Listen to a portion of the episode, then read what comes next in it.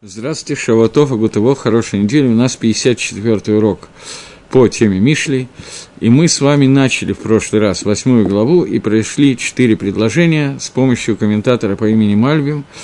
И я сказал, что я подумаю, попробуем. Сейчас я так и не придумал до конца, что я делаю, поэтому мы сделаем робкую попытку прочитать эти 4 предложения с комментарием Вильнюсского Гаона, который, я сразу предупреждаю, абсолютно нечитабельный в этом месте.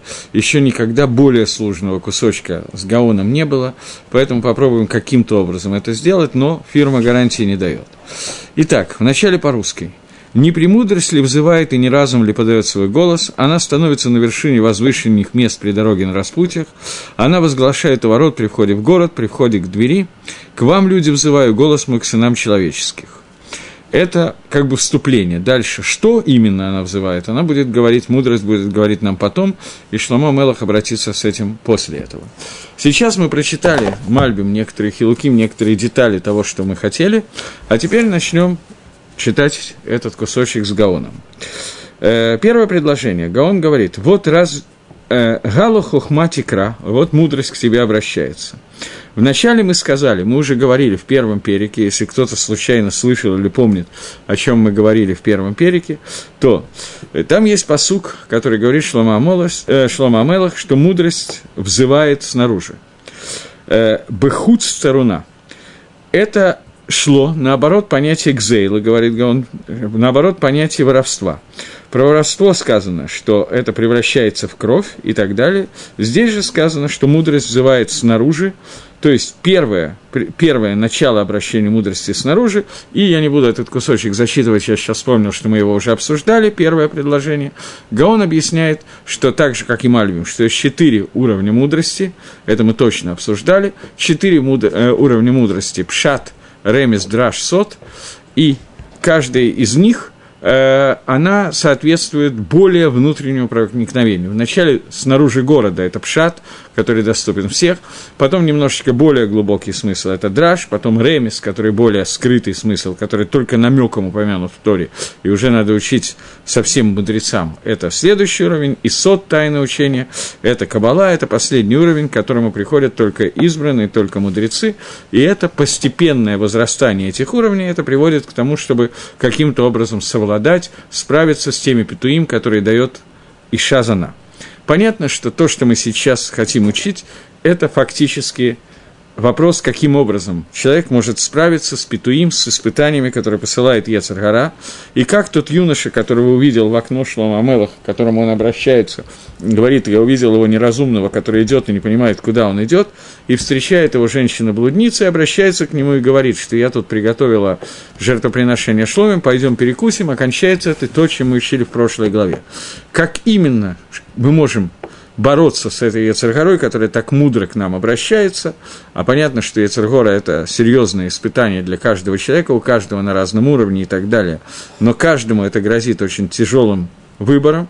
И вот Шломо Мелах говорит, что мудрость человека взывает, и с помощью мудрости мы можем избежать этой Йецер Гары. И понятно, что речь здесь идет о безвестной фразе Гемора, я делаю некую гагдаму, предисловие для того, чтобы легче было учить дальше, предисловие, которое говорит, что сказал Всевышний, что Барати Йецер Гара, я создал Йецер Гару, у Барати Тора Тавлин, и создал Тору как лекарство против Йецер Гары. Поэтому понятно, что взымание мудрости, хохмы, бины и так далее, которые мы сейчас учим, это называется то, как с помощью Торы мы можем противостоять Йецер Гаре. Теперь, после Агдамы первого предложения, начинаем второе предложение и читаем его. «Берош мерумим алей дерех бейт нативот нецва». С вершин возвышенностей идет дорога, и в доме нативот путей различных она находится. Это предложение, которое сейчас будет очень тяжело понять. Говорит Агро, что есть 3 уровня мудрости. Как написано в Цефер Яцира, и дальше, начиная с этого момента, все 4 предложения, не будет ни одного человеческого слова. Все будет объяснение Альпи Кабола очень на высоком уровне.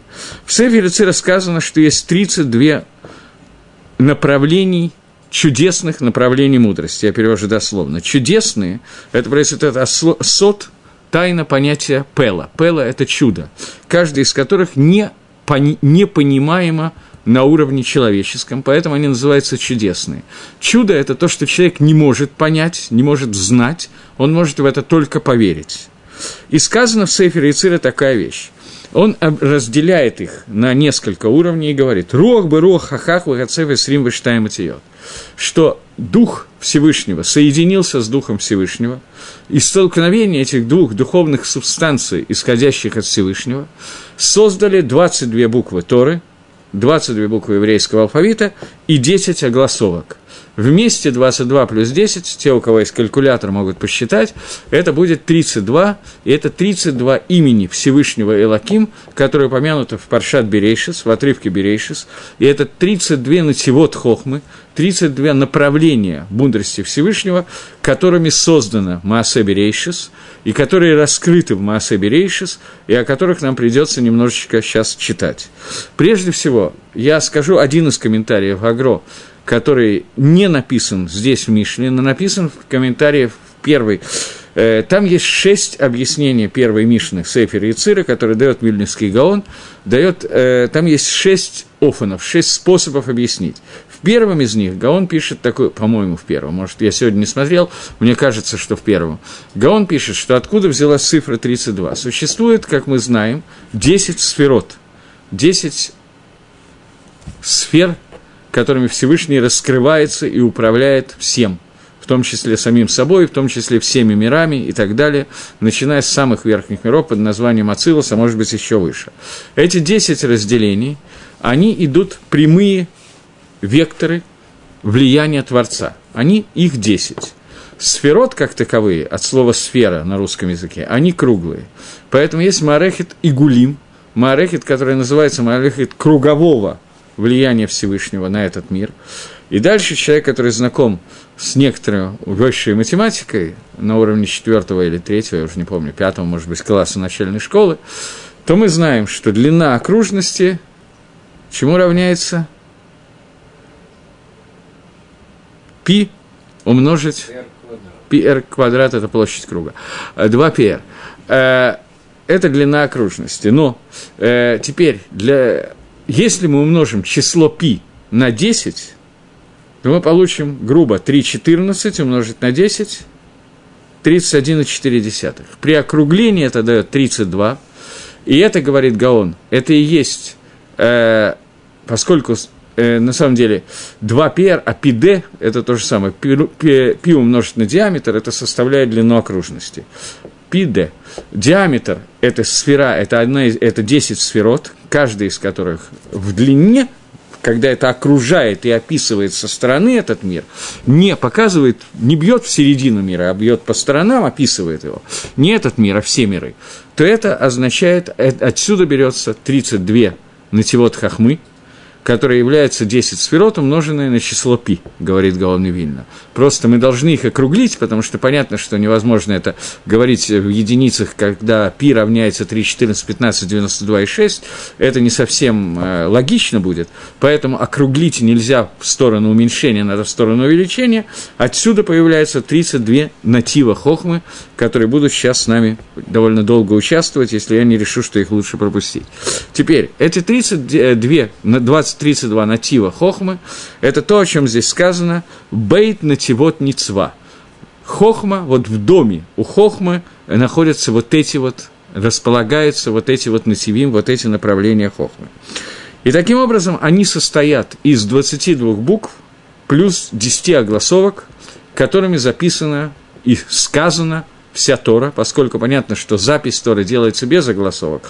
У нас нет этих 10 огласовок, которые существуют, вы видите, в Торе, но читается она только с помощью огласовок, поэтому через них раскрываются все эти вещи.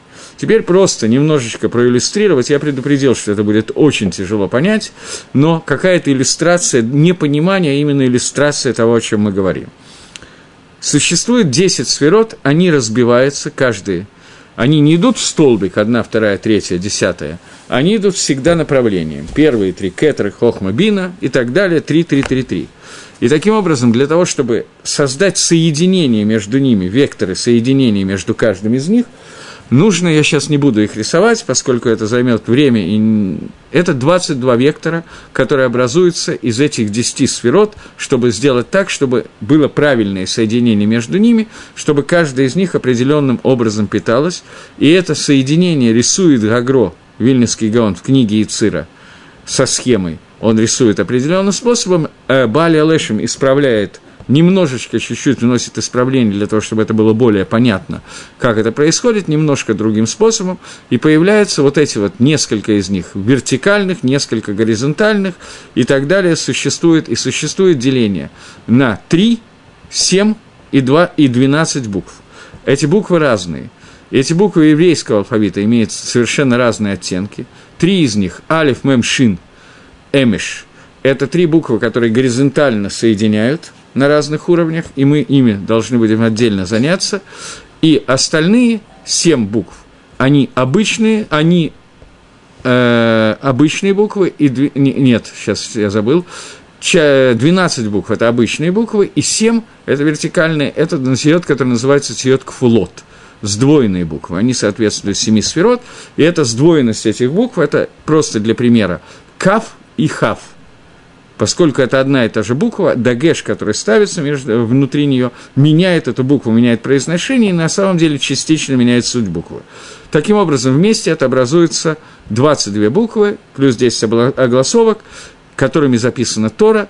Это первое проявление 32 нативот хохмы, когда Тора еще не записана, только создана Всевышним то, чем она будет записана. Мы сейчас оставим на белом огне, на черном огне и так далее. Черным огнем на белом огне. Понятно, что это написание не только на бумаге и на клафе, но это первое проявление мудрости Всевышнего, которое состоит из 32 нативот, которые мы объяснили 2 способами, как объясняет Агро, как это происходит. Теперь, эти буквы алиф, мем, шин, эмиш. Это буквы, которые состоят из рашей тивот. Это начальные буквы 4 основ, из которых создано все, а именно авир, эш, слиха, эш – это буква шин, авир – это эш – это огонь, авир – это воздух, маим – это вода, и рох – это... Нет. Я неправильно говорю. Еще раз. Руах – это то же самое, что авир. Авир – это воздух. Эш – это огонь. Маим – это вода. И афар, который здесь не внесен, поскольку он состоит из всех их вместе, он как бы отдельно вынесен. Афар – это прах, земля. Эти 4, которые рождаются из этих 3 букв, 4, которые происходят, они соответствуют 4 элементам создания материального мира. Весь мир создан из них. Я сейчас не имею в виду, конечно, элементы таблицы Менделеева, я имею в виду элементы вот именно на этих уровнях 4, и они составляют эти 4 колеса колесницы Ихескеля, которые описываются в Ихескеле. Это 4 буквы имени Всевышнего, которые составляют, и это... Все, что делится на 4, оно одновременно делится на 3, и 4 вынесено за скобку. 4 отдельно, Медат Малхут, Царство Всевышнего, которое не имеет ничего своего, как луна питается солнцем, так и Малхус Всевышнего рождается из всех остальных Накудот. Это в 2 словах. Теперь, ученик Вильнюсского Гаона, Рав Менахем Ментель, которого я часто цитирую, поскольку он называется П. Гаон Бакабола, и этот кусочек без него очень трудно понять, он обращает внимание на то, что существуют вот эти вот 4 элемента, о которых мы сейчас говорим. Это авир, воздух, он теплый и влажный. Вода, она холодная и влажная. Афар, прах, он холодный и сухой, огонь, он сухой и горячий. Если вы обратили внимание на то, как он построил, то мы сделали замкнутое кольцо вот такое вот, что в каждом элементе получается, что они дотрагиваются один до другого, всегда есть что-то общее. Либо общее – это одно с другим, то, что оно влажное, либо то, что холодное, либо то, что теплое, либо то, что сухое. Но всегда 2 из них будут иметь один из общих атрибутов. Таким образом, поскольку каждый из них, из этих 4, делится на 2, например, сухой-теплый или сухой-холодный, общее между ними будет сухой, таким образом всегда можно соединить эти атрибуты, и эти 4 соединенные вместе образуют кольцо, Это то самое кольцо, диаметр которого я считал, получил 32, который состоит из этих четырех, этих самых. И это, говорит Рав Менахем Мендель, это написано в Зогаре, что это кольцо Кедушина, кольцо, которым делается Кедушин. Отсюда взялся Мингак, делалось Кедушин именно кольцом. И это кольцо Кедушина, с которым Гакодыш Барух Ху заключил Кедушин с этим миром. Понятно, что в результате он делается сам Исраэлем во время Маамада Ар-Синай, когда мы обязались во время стояния у горы Синай все четыре элемента посвятить службе Всевышнего, это наша задача в этом мире. И это Маасе Кедушин, который произошел, но с самого начала это кольцо Кедушина было создано, фактически из него создан этот мир, и этот мир является кольцом Кедушина между нами и Ам-Исраэлем. Я думаю, что я уже запутал всех окончательно, более или менее, поэтому можно двигаться дальше. Мы попытаемся немножко разобраться и двинемся дальше немножко все-таки. И вот сказано так, что Тора начинается, все-таки кивните, пока более или менее понятно, какую тему, или уже нет? Да. Окей. Тогда двинемся дальше. Тора начинается со слова «берешит» в начале. «Анкелос» – это комментарий, понятно, да? Анкелос – это комментарий, перевод на арамейский язык, комментарий Тора, который был дан на горе Синай, переводит слово «берешит» «бара элаким», в начале сотворил Всевышний небо и землю, в начале слова «берешит» он переходит «бехахма», в «хохме» сотворил Всевышний небо и землю, «хохмой». Начало творения неба и земли – это то, когда мида, качество Всевышнего, которое мы образуем, определяем как хохма, оно появилось. Вот это появление этого качества называется брия, творение ешмиаин, что-то из ничего. Все, что было до хохмы, то, что было выше хохмы, меда, которую мы не будем даже обсуждать, меда кетер, которая выше, чем хохма находится, первая из 10 медот, она находится настолько высоко, что она вообще никак не постижима, и даже его существование мы можем только поверить в него. Хохма, мы не можем понять хохму Всевышнего, мудрости Всевышнего понять невозможно, но можем, по крайней мере, на эту тему поговорить, на тему того, что было выше хохмы, рацион Всевышнего, зачем Всевышний захотел создавать этот мир и так далее. Разговор на эту тему – это, в общем, как правило, полная глупость, не имеющая никакого смысла, потому что он недостижим, его не понимает даже хохма Всевышнего. Не только мы, но даже хохма Всевышний понимает то, что было над ней. Это невозможно раскрыть. А вот рацион, о котором мы говорим сейчас, мы его оставляем за скобкой, поэтому начало творение – это когда хохма выходит как-то и начинает как-то функционировать. Слово «берешит», его состоит из букв, те же самые буквы, которые мы поставим чуть-чуть в другом порядке, очень мало. Это будет «рош байт», начало дома. Теперь я возвращаюсь к нашему пасугу. Не я, а Вильнюсский Гаон возвращается и говорит, что пасуг, который говорит «берош мерубим алейдерих байт нативот нацива». В начале сверху возвышенности происходит дорога, и нативот, 32 нативот хохмы, которые находятся, они находятся в доме. Берешит – это рош байт, начало дома. Начало дома состоит из той мудрости, которая раскрывается Всевышним в этом мире.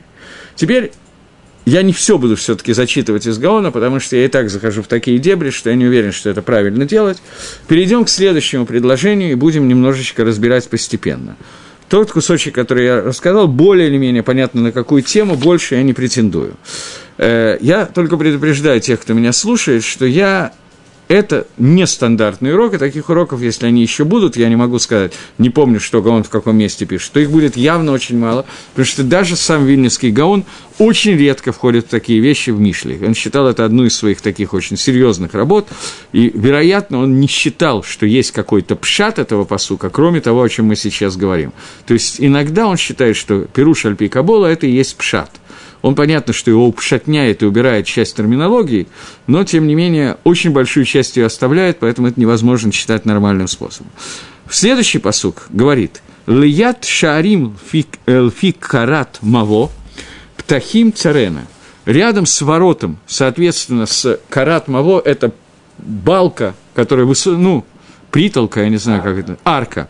В соответствии с аркой при входе там будет радоваться, веселиться, мудрость. От слова «рина» – веселье, радость. Гаон говорит так.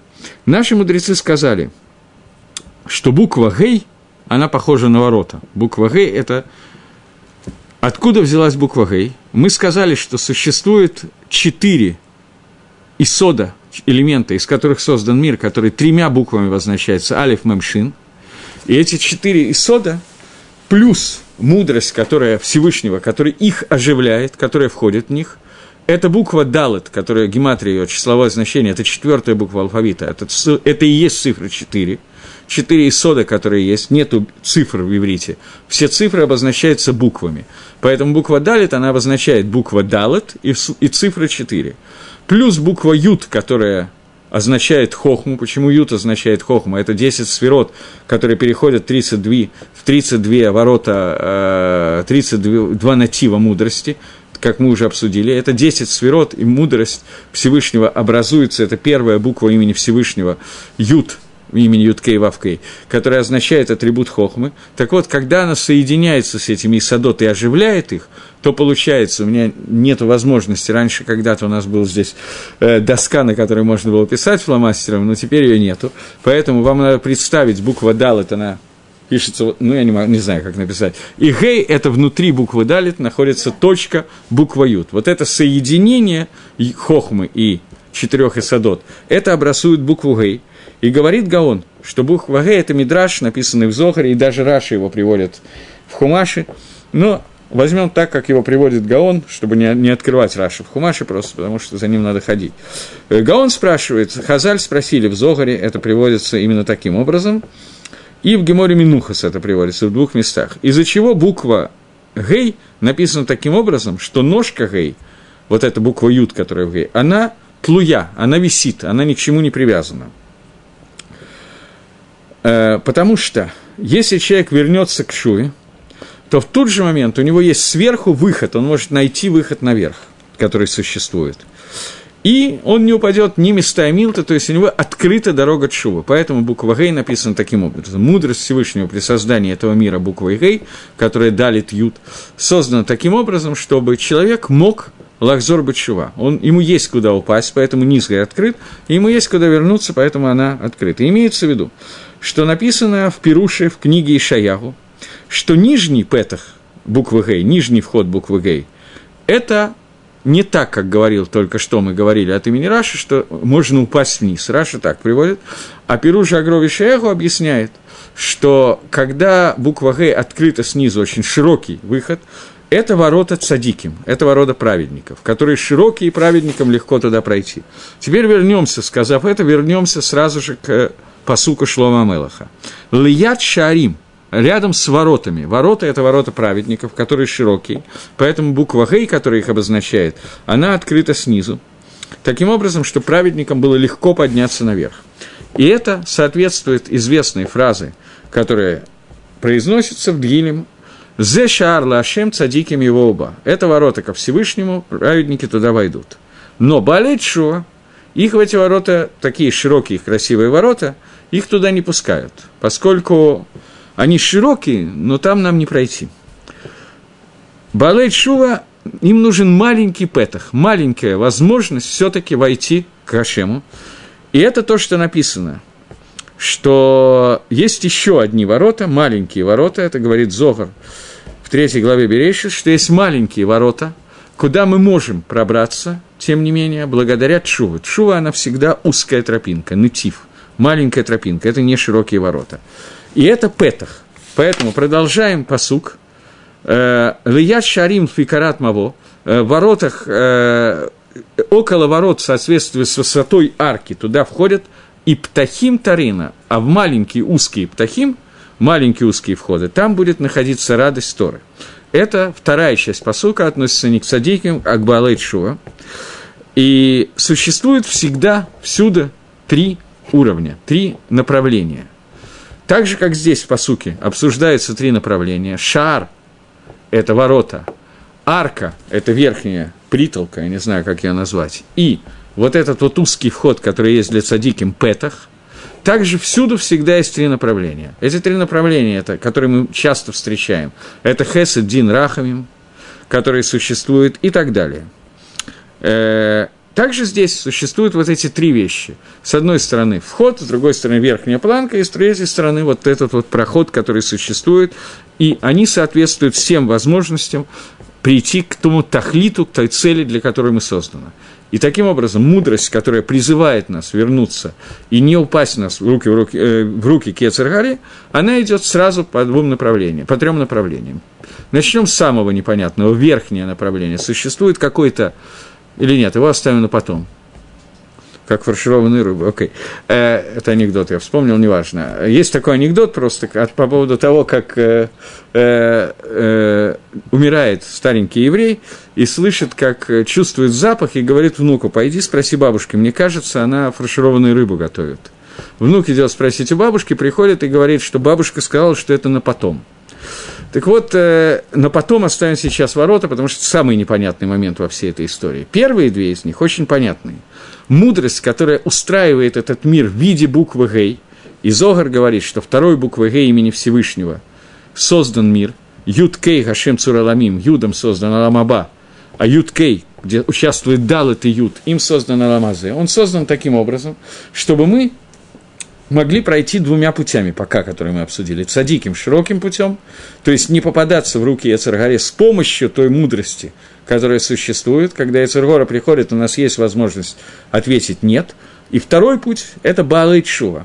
Баалей Тшува, у них есть возможность, несмотря на авейру, которую они сделали, с помощью этой мудрости Торы, которая сейчас через Шломо Амелеха к нам взывает, как в русском переводе написано, и обращается к нам по простому переводу, и говорит, что давайте занимайтесь Торой, а не занимайтесь авейрот. И несмотря на то, что Йецер Хара приходит к вам в виде мицвы, вы должны уметь оставить даже мицву, через которую приходит Йецер Хара, и выбрать то, что нужно выбрать. Это узкий путь для Баалей Тшув, и мы можем вернуться. И третий, совсем непонятный, третий вариант. Третий вариант – это притолка, высота ворот. Зогар объясняет, что не здесь. На самом деле здесь эту часть Гаон не стал объяснять, но мы знаем из других мест, в том числе из Гаона, в других местах, это написано мифураж, что у человека, у Йецер Хары Всевышний создал Йецер Хару, и даже если человек не в состоянии с ним справиться, и мудрости не хватает, чтобы это сделать, то существует планка, до которой Йецер Хара может соблазнять человека. Йецер Хара подобна собаке, которая посвязана на цепь, и у него есть свобода выбора, как бы, возможность соблазнять нас на длину цепи, на высоту планки. И это третий уровень, что выше какого-то уровня Йецер Хара не может двинуться, а Йецер Готов может, поэтому у нас остается возможность, и мир не будет разрушен, мы не сможем разрушить этот мир. Это правда азоханвое удовольствие. Это означает, что мы попадем в геном, и там кидуш Гашем, раскрытие имени Всевышнего и его святости, будет на том же уровне, рашоим будут делать, на котором цадиким будут делать, праведники это будут делать в Ганедане. То есть кидуш Гашем будет делаться в Гиенуме и в Ганедане на одинаковом уровне. Просто разница будет для тех, кто это будет делать. С точки зрения цели Всевышнего творения мира, он будет приведен к одному и тому же варианту. Окей. Итак, это деление на три, оно происходит, которая здесь указывает Шломо Амелех и показывает, что мудрость сможет тремя способами, тремя видами эта мудрость помогает человеку, тремя направлениями избавиться от Йецер Хары. Также это происходит, это деление на три, мудрость Всевышнего, которая показывает эти деления на три, она происходит всюду, в том числе в человеке и в сферот Всевышнего, и всюду. И разделена на три уровня. Рош, Бетен, Гавая, голова, живот и нижняя часть человеческого тела, как это сказано тоже в книге Яцира. И это соответствует трем исполнениям каким-то воли человека. Это уста человека, рука человека и ноги человека. Это три разных функции, которые они делают. Ноги самые нижние, они ведут человека туда, куда он должен оказаться. Руки – это мицвот асе. П – это изучение Торы, фила, молитва и так далее. И каждый раз, где бы мы ни столкнулись, мы будем натыкаться на вот эти три вида, которые будут постоянно с нами сталкиваться. Теперь, секундочку.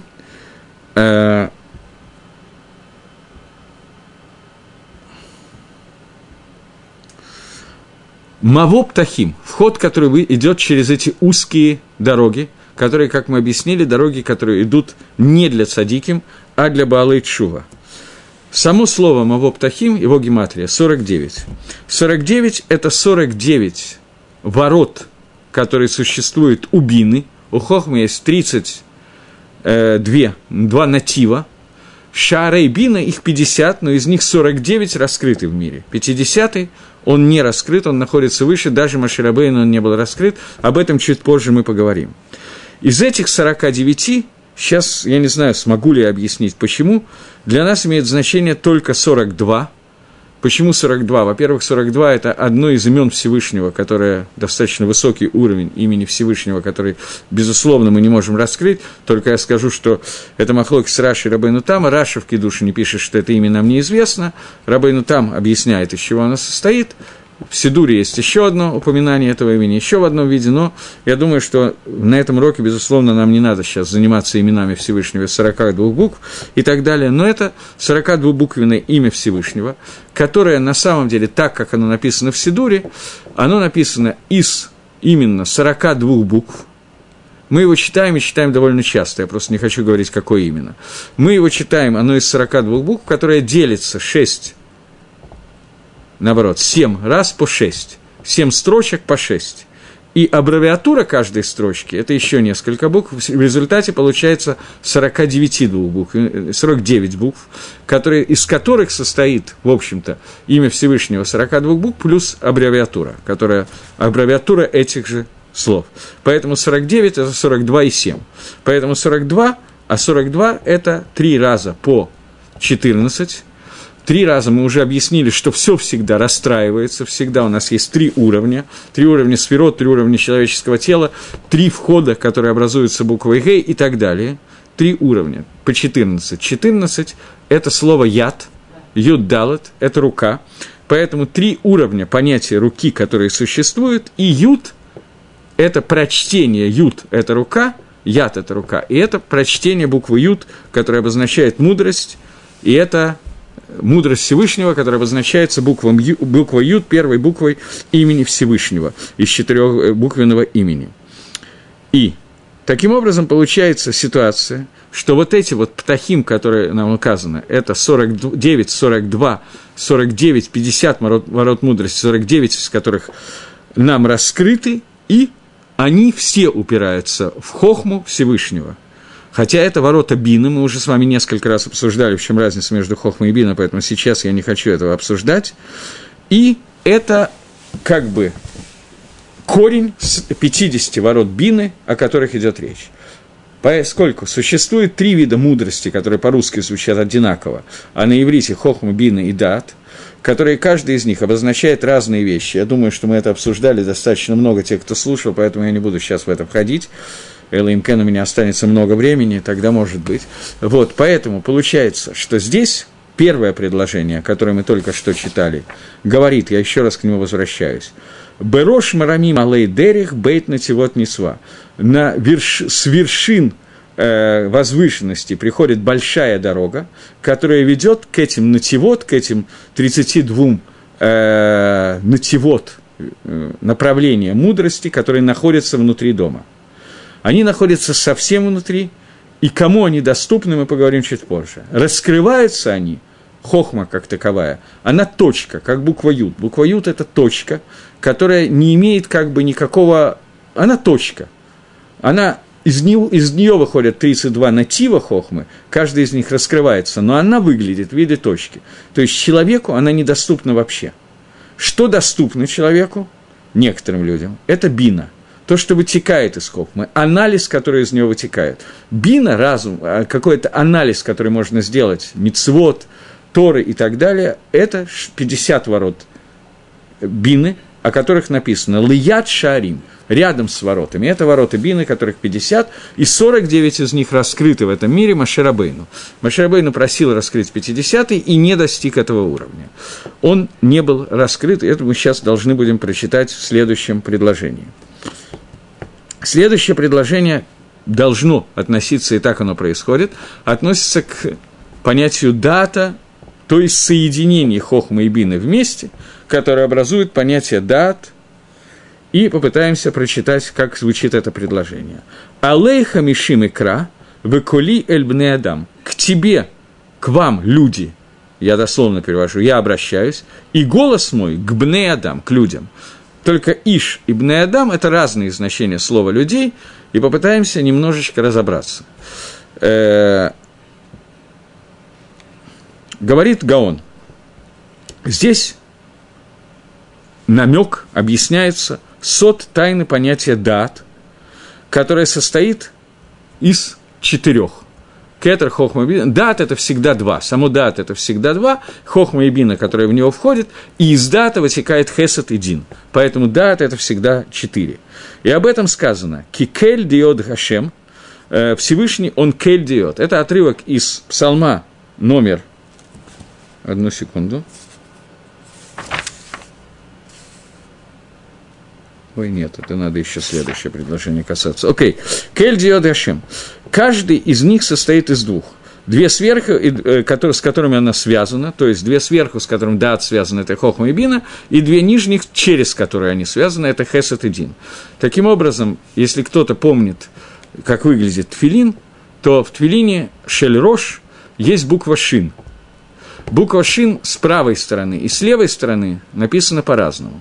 С одной стороны, она написана, там обычная «шин» с тремя ножками, с другой стороны, она с четырьмя ножками. Это связано с тем, что «даат», поскольку это находится на голове, то это связано с «даатом», который там находится, это головной тфилин, то поступление в него как три, а выход из него как четыре, потому что «даат» состоит из двух, из «хесада» и «дина». Поэтому... Говорит Гаон здесь такую непонятную вещь. С датом связана тайна понятия гемнуса, эмуна. Понятие эмуна, оно связано с датом. И поэтому, если мы на секундочку задумаемся, то что спасает человека от Йецер Гары? Эмуна во Всевышнего. Вера во Всевышнего, я боюсь наказания, я верю в награду, надеюсь на награду. Или просто я не хочу делать авейру, потому что Всевышний существует. Понимание замысла Творца, это приводит к тому, что человек никогда не сделает авейру. Если он не понимает, зачем это нужно, а мы, как правило, ничего не понимаем, то мы делаем авейру только так. Но в тот момент, когда возникает какое-то понимание, даже, не даже, а именно на уровне эмуна, веры во Всевышнего, то это приводит к тому, что это спасает нас от аверы, потому что рождается понятие Ират Шамаим. И это то, что он здесь говорит, Гаон, что когда дат, вот этот через дат мудрости, она взывает к человеку и говорят, что к вам, люди, я обращаюсь, и мой голос относится к Бней Адам, то это приводит к эмуне. Дат – это корень эмуны, знание – это корень эмуны, веры. И тогда получается, что это то, что спасает от авейры.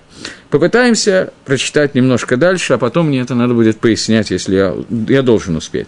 Так вот, мы уже объясняем, как я уже объяснял раньше, говорит Гаон, хохма, твуна – это то, о чем сказано, что хохма и твуна, они, хохма, она обращается, а твуна обращается более громко, из нее исходит уже голос. Там уже есть какие-то голосовые вещи. И вот эти... Две верхние – это хохма и бина, а нижние – это понимание «птаима рамава ксилим явину». Это пасук, который говорит, этот пасук, гей, следующий пасук, без которого я не могу ничего сделать, мне придется его прочитать, он говорит таким образом «явину птаима рамава ксилим явину лев». Петаим – это один вид соблазненных Йецер Гара, кселим – другой. Кселим – это глупцы, петаим – это которые понимают, но соблазняются и не выдерживают испытания. Агром много раз это сообщал, Мальби мучит иначе, но так, как объясняет Гаон сейчас. Так вот, поймут, когда хохма, бина и даат взывают к нам, мудрость Торы обращается к нам, то те из нас, которые делятся на птаим и кселим, глупцы и те, которые соблазнились – Птаим, они услышат, поймут Араму, поймут, как их обманывала Йецер Гара, а ксилим, которые глупцы, их не надо обманывать, они просто немножечко деревянненькие и ничего не понимали, они поймут своим сердцем. Это простой перевод предложения. И здесь Гаон объясняет так, что те, которым обращаются птаим, тех, которые были обмануты, Арама – это обман, они поймут. А те, которые были ксилим, глупцы, одни поймут, в чем состоял обман мозгом, другие поймут сердцем. Это дословный перевод. Так как у них с мозгами немножечко плохо, то они поймут сердцем. Это простой перевод. Гаон дает совершенно другое объяснение. Он говорит, ксилим именно лев. Лев – это 32 гематрия. Ламид бейт – это 32. Это те самые 32 натива мудрости, о котором мы говорили в пасуке номер 3. Люди, которые ксилим, когда они у них не хватало мудрости. Когда они поймут эту мудрость, когда она войдет к ним, то они будут понимать не только сердцем, но через сердце они поймут все 32 натива хохмы и таким образом смогут справиться с Ецер-горой. И вот эти 32 натива хохма, они распространяются даже, когда мы их толком не понимаем, не даже мы их никогда толком не понимаем. Поэтому существует понятие мудрость сердца, поскольку мозгами нам не понять эти 32 натива хохма ни при каких условиях, но сердце почувствовать и через него это понять, это возможно. Окей. Теперь пасук, который говорил, сейчас, одну секундочку, «Кель Деод Ашем». Всевышний, он Бог Деот, Бог знания. Через это знание это приходит. И тогда получается, что этот упрек, который дается через Хохму бина и Даат, человек воспринимает мудрость создания этого мира, цель его и так далее, и он понимает, как справиться с Ецер-горой. И это следующий кусочек, следующий отрывок. «Явину питаим» узнают, поймут вот эти вот соблазненные обман, а глупые, они поймут своим сердцем. Говорит Гаон такую вещь, что Петаим, они были Нефтаим аль-Еде Ецер, и они не знали, не понимали Армамиюта, вот этого обмана. И теперь с помощью Эмуны они смогут с ним справиться, с помощью веры они смогут с ними справиться.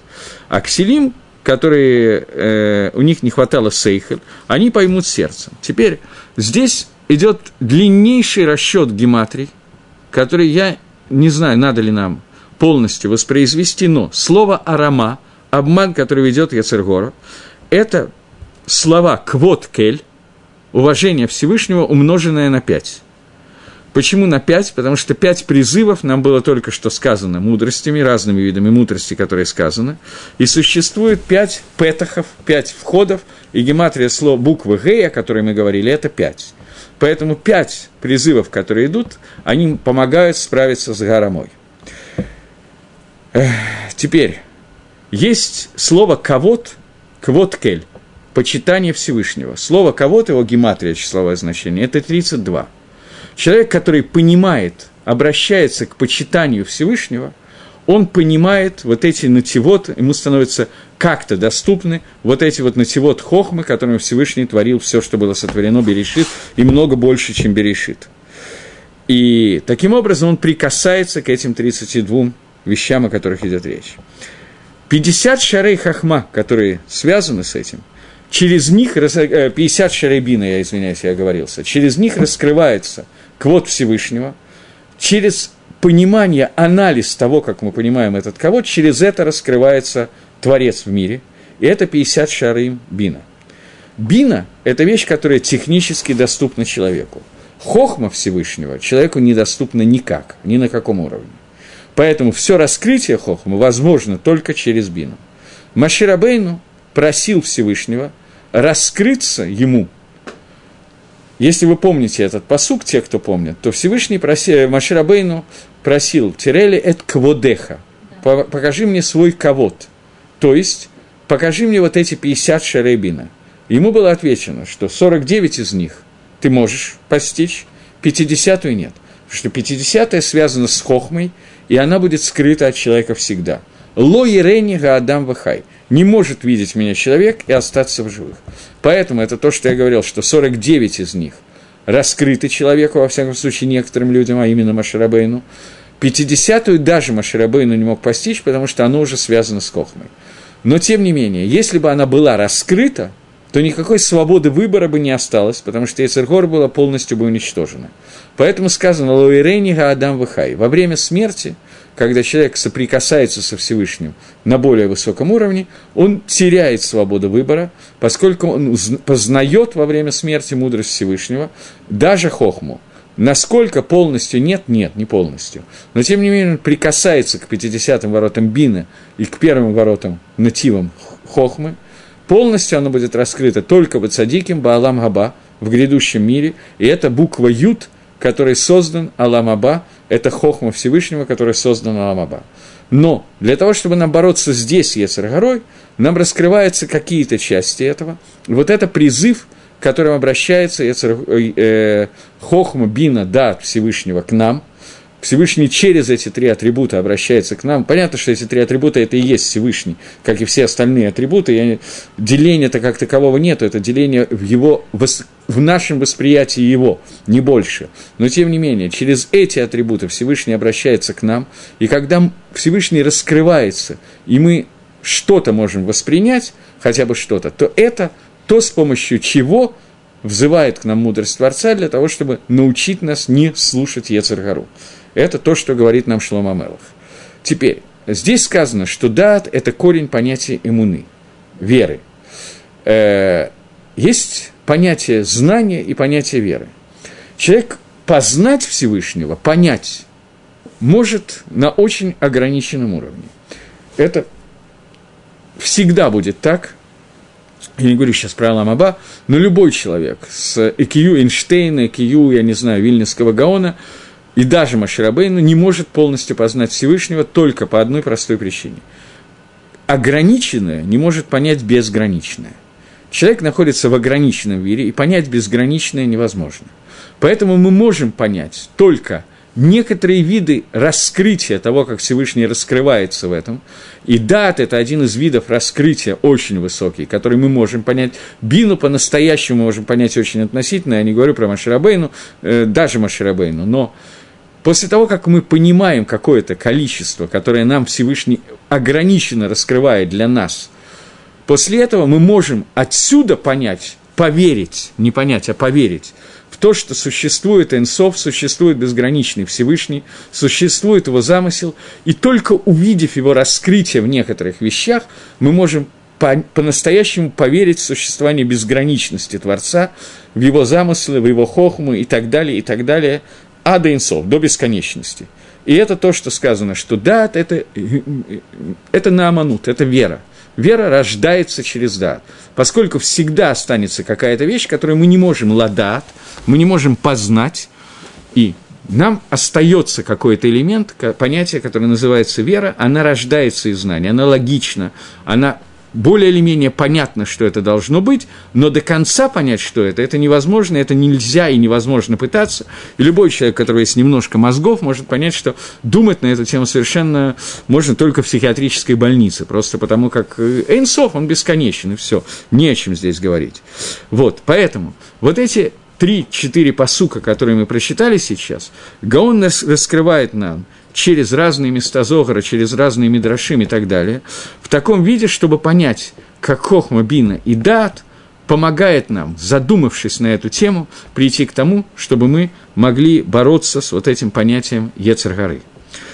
И когда Моше Рабейну обратился ко Всевышнему и попросил «покажи мне кводеха, твой кавод», Всевышнему ответил «не может меня увидеть человек и остаться в живых», но в этот же день, в этот же момент – Всевышний сказал ему, что я завожу тебя в пещеру, и рассказываю по Мидрашу, который Раши, собственно, приводит в Хумаши, я проведу весь кавод Лифанейха, по ним лица ты не увидишь, но увидишь Ахарай, ты увидишь меня сзади. Что значит «видишь сзади»? У Всевышнего нету зада, переда, понятно, что не об этом идет речь.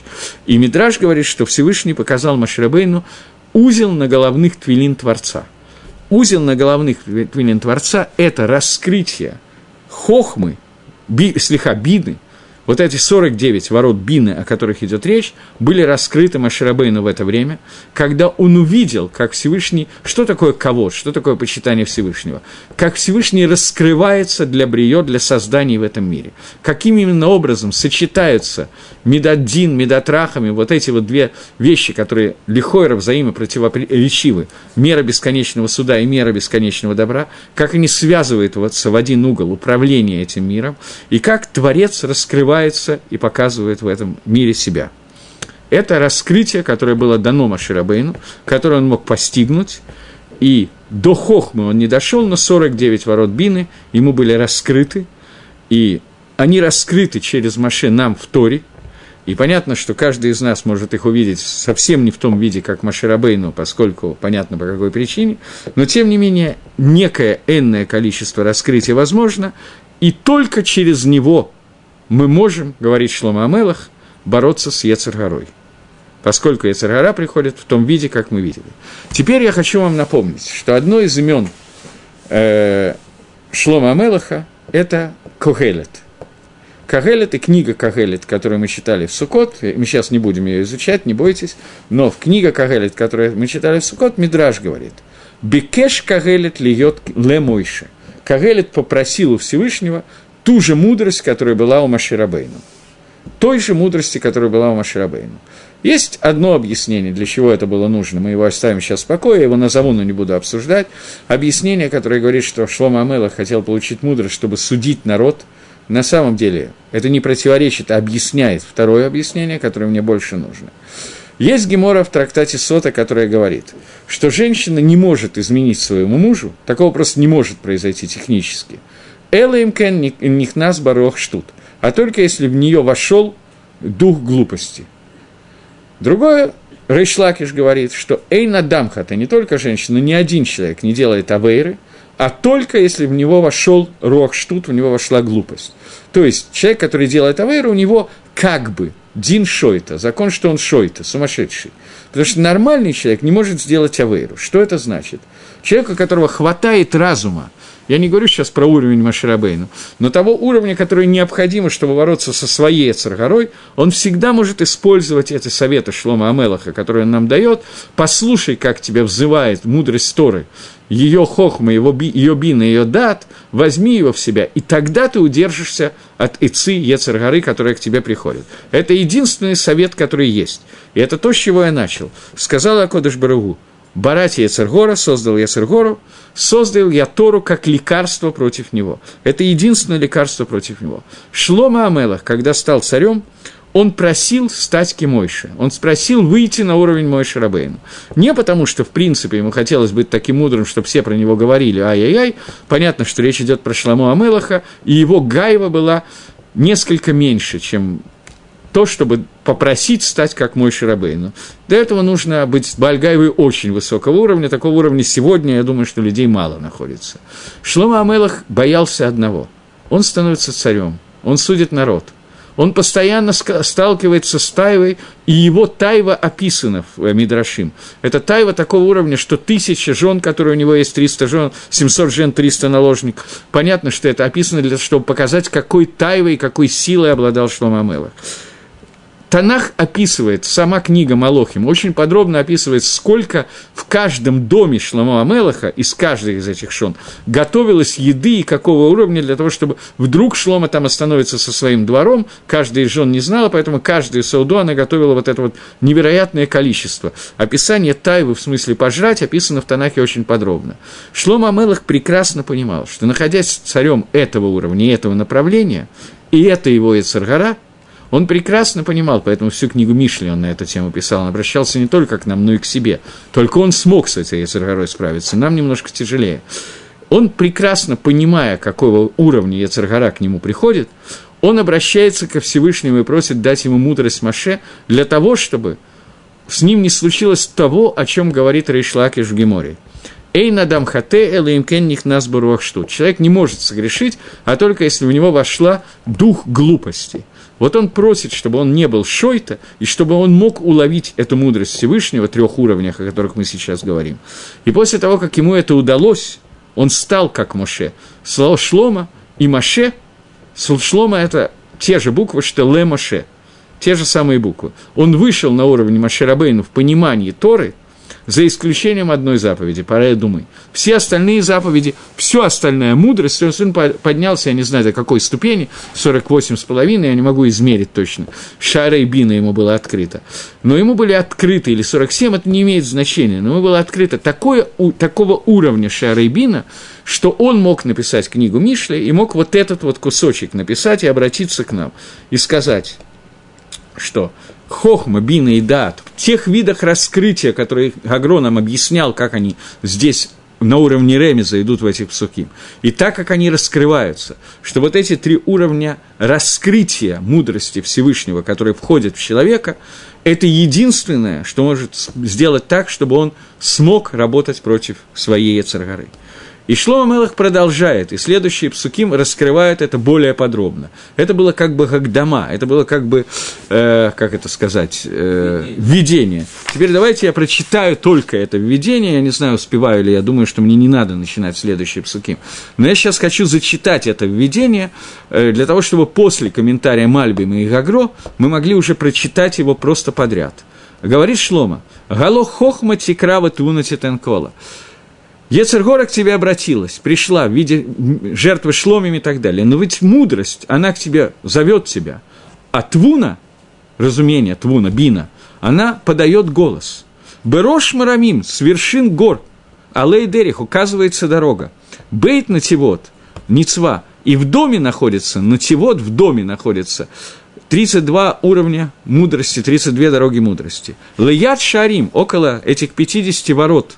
Улапитикра, и там, где находится граница, верхняя граница этой Ецер-горы, там маво птахим тарина, там у этих птахим, у этих узких входов, проходов, которые для Баалей Тшува, там находится настоящая радость вот этой вот хохмы Бина и Дааса. К ним, к этим людям обращаюсь я, и голос мой к Бне Адам, Иш и Бен Адам. Это два слова, оба которых переводятся как человек. Но существует 5 слов, показывающие, которые на русском переводятся человек. Адам, Бен Адам, Иш, Энош и так далее. И каждый из этих слов показывает разный уровень, который находится на разных уровнях души человека. Как мы знаем, есть 5 уровней души. Ехида, Хая, Нешома, Руах, Венефиш. Самый низкий из них относится к Нефишу, самый высокий относится, здесь он не участвует. Так вот, Алейха Мишим Икра – это хохма, которая взывает на самых высоких уровнях, а Кули, мой голос, относится к Бне Адам, на самом низком уровне. Сверху донизу, на разные уровни души, обращается к нам мудрость Всевышнего, разные виды мудрости Всевышнего, и раскрываются нам. И последний пасук. «Явину потаим», те, которые уже соблазняются и не могут выдержать испытания Ецер-горой. Поймите, что делает с вами Ецер-гора, поймите ее араму, поймите ее обман, ее голость, ее пустоту. Арум – это обман и это голый. Выкселим, а те, у которых нет мудрости, туповатенький. Поймите это сердцем или постигните, что 32 натива хохмы, они обращаются к тебе и уговаривают тебя не сделать авейры. Вот так Шломо Мелех, такое введение, он обращается, и теперь он начинает обращаться уже лично. И говорит, «Шиму, послушайте, кинагидим адабер вэмфтах сифтей мишарим». То есть, теперь он обращается и говорит, примите учение мое, а не серебро, нет». Какое-то предложение. Слушайте, потому что я буду говорить важное, и открываю уста мои, чтобы сказать правду. Начиная с этого момента уже идет прямое обращение. До тех пор было введение, но на самом деле в введении было сказано почти все, что нам нужно было, как обычно. Окей, значит, мы в следующий раз продолжим, начиная с 6 предложения 8 главы. Всего доброго, до новых встреч в эфире. Надеюсь, что я вас не очень перегрузил этих занятий, но я все прошу прощения, но вот так вот получилось.